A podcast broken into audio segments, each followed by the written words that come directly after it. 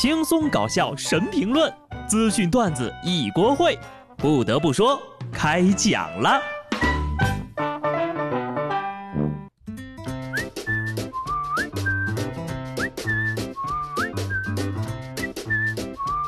哈喽，听众朋友们，大家好，这里是有趣的。不得不说，我是机智的小布。书接上回哈，上期节目呢，我们说到，打工是不可能打工的，这辈子都不可能打工的周某，即将呢第四次刑满出狱了。前天一大早呀，周某的几位哥哥就早早的到了他服刑的监狱，准备接他回家。在监狱门口呢，还停了不少外地车牌的车辆，其中呀有不少豪车。而这些开着豪车的外地人呢，都是网红经纪公司的，他们来这儿呢，就是想第一时间签下周某。并且培养成网红。对于这些呀，周某的哥哥们早已经见怪不怪。他们说了，这些直播平台和网红经纪公司的人早就找到家里了，跟家里人谈过签约的事情。这些公司承诺的签约费高达两百甚至三百万。不过呢，无论是周某的哥哥，还是开着跑车的网红经纪人，都没能接到人。监狱的工作人员说了，由于疫情呢，人一早就被户籍所在地的工作人员给接走了。看看，还没出狱呢，就有人捧着几百万在门口等着。这周某出狱即巅峰啊！十步偷一车，千里不留平，广西南宁一片天，谁见周某不递烟呢？不过啊，你说靠一张脸就能挣个几百万，以后也不用偷电瓶车养家了。广告我都给你想好了。就代言电动车的电瓶，没被偷就是偷神附体保佑，被偷了呢，那就是商家的售后彩蛋。不过呢，话又说回来，有抢劫盗窃的前科，不愿意吃苦耐劳，只想听监狱里的人才讲好听话的人，三观硬伤这么大，做主播是不是有点传递错误的价值观了？还有那些想出高价签约的公司。不就是在包装犯罪吗？周某的弟弟说了，现在人呢是已经回家了，至于签约的事情呀，还要看他自己有没有兴趣。如果没有兴趣呢，就带他去开挖掘机。我个人估计啊，网红是不可能当的，因为直播做网红呢也算是打工，是吧？所以你要是做了网红吧，人设不就崩了吗？人设崩了，好好的打工赚钱也算是成长了，是吧？没白进去。心态崩了，可就不好办了。十五号，辽宁葫芦岛市民报警说呀，发现一对母女跳海轻生。民警赶到现场，发现一名年轻女子正拉着一个小女孩往海里走呢。四个民警啊，手拉手下水，把人从海里给拉回了岸边。据了解啊，这女的呢，就是因为女儿上网课的期间的学习问题，一时想不开。就说呢，把孩子带到海里吓唬吓唬他。你说说，孩子在海里那会儿得有多大的心理阴影？妈妈这次可能也真的体会到当老师的有多难了吧？在当妈的和警察叔叔之间呢，选择向后者伸出了求助之手。但你说，就这种教育方式，孩子能听话就见了鬼了。说到上网课啊，这市面上好老师还挺多的，不藏私货的那种。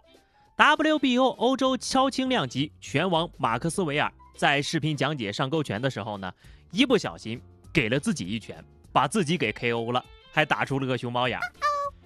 你看看这拳王啊，狠起来连自己都揍啊！平时呢都是别人吃他的拳头，这次呀，终于可以自己吃自己的拳头了。果然，再厉害的视频教学。那也有失手的时候啊！拳王 KO 自己，你要是还觉得不够硬核，那么下面这位老师呀，可谓是网课直播界的大义灭亲。因为受到疫情的影响，美国俄亥俄州的一位英语老师在家上课的时候呢，屡次遭到了儿子的捣乱。当孩子最后一次走出来啊，准备给爸爸捣乱的时候，这个老师呀急了，他拿起藏在桌子底下的一把玩具枪。转身朝儿子开了几枪，成功把儿子给打跑了。孩子呀，能活这么大，应该挺不容易的吧？是不是你爸已经三天没有打你了？来来来，接受爸爸的制裁。不得不说，外国现在啊防疫确实挺难的，又发钱又宣传，伺候的倒是挺好，可架不住总有些人不老实呀。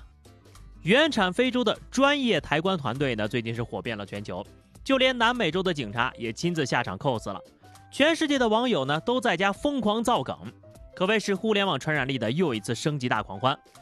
哥伦比亚的警察呢，为了劝民众待在家里，亲自上演黑人抬棺。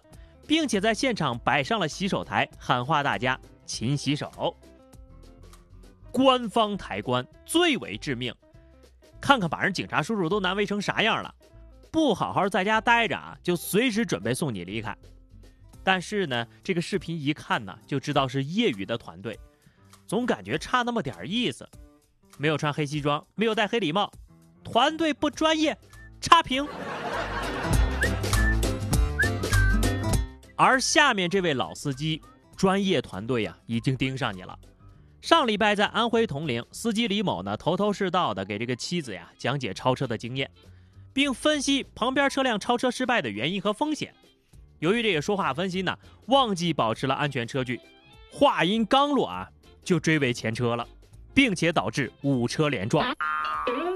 后来交警认定这个李某呀负事故的全责。看看。前一秒还表现技术高超，下一秒就啪啪打脸了。老司机现身说法，看见了吧？这么开一定会追尾的。刚才是错误的示范，你可千万别学哈。一开口就知道是老司机了，技术呢倒是还行。高速上撞车人没伤着呀，就算是好了。下次啊一定要记住了，开车不吹牛，吹牛不开车。道路千万条，安全第一条。这条呢说了很多了啊。这个学开车的第一步呀，你就要先熟练掌握理论知识。重庆江津科目一的考场上，一个四十一岁的考生呀，后脑勺隐约闪烁的蓝光引起了考官的注意。经过调查呢，这位考生曾经参加过两次科目一的考试，都没考过。这回呢，就戴了一顶假发，假发里面呀藏着一个作弊高科技。该考生最后被处以禁考一年的处罚。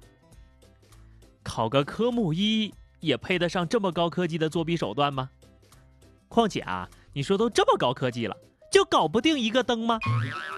有作弊的闲工夫啊，一百道常识题都记不住吗？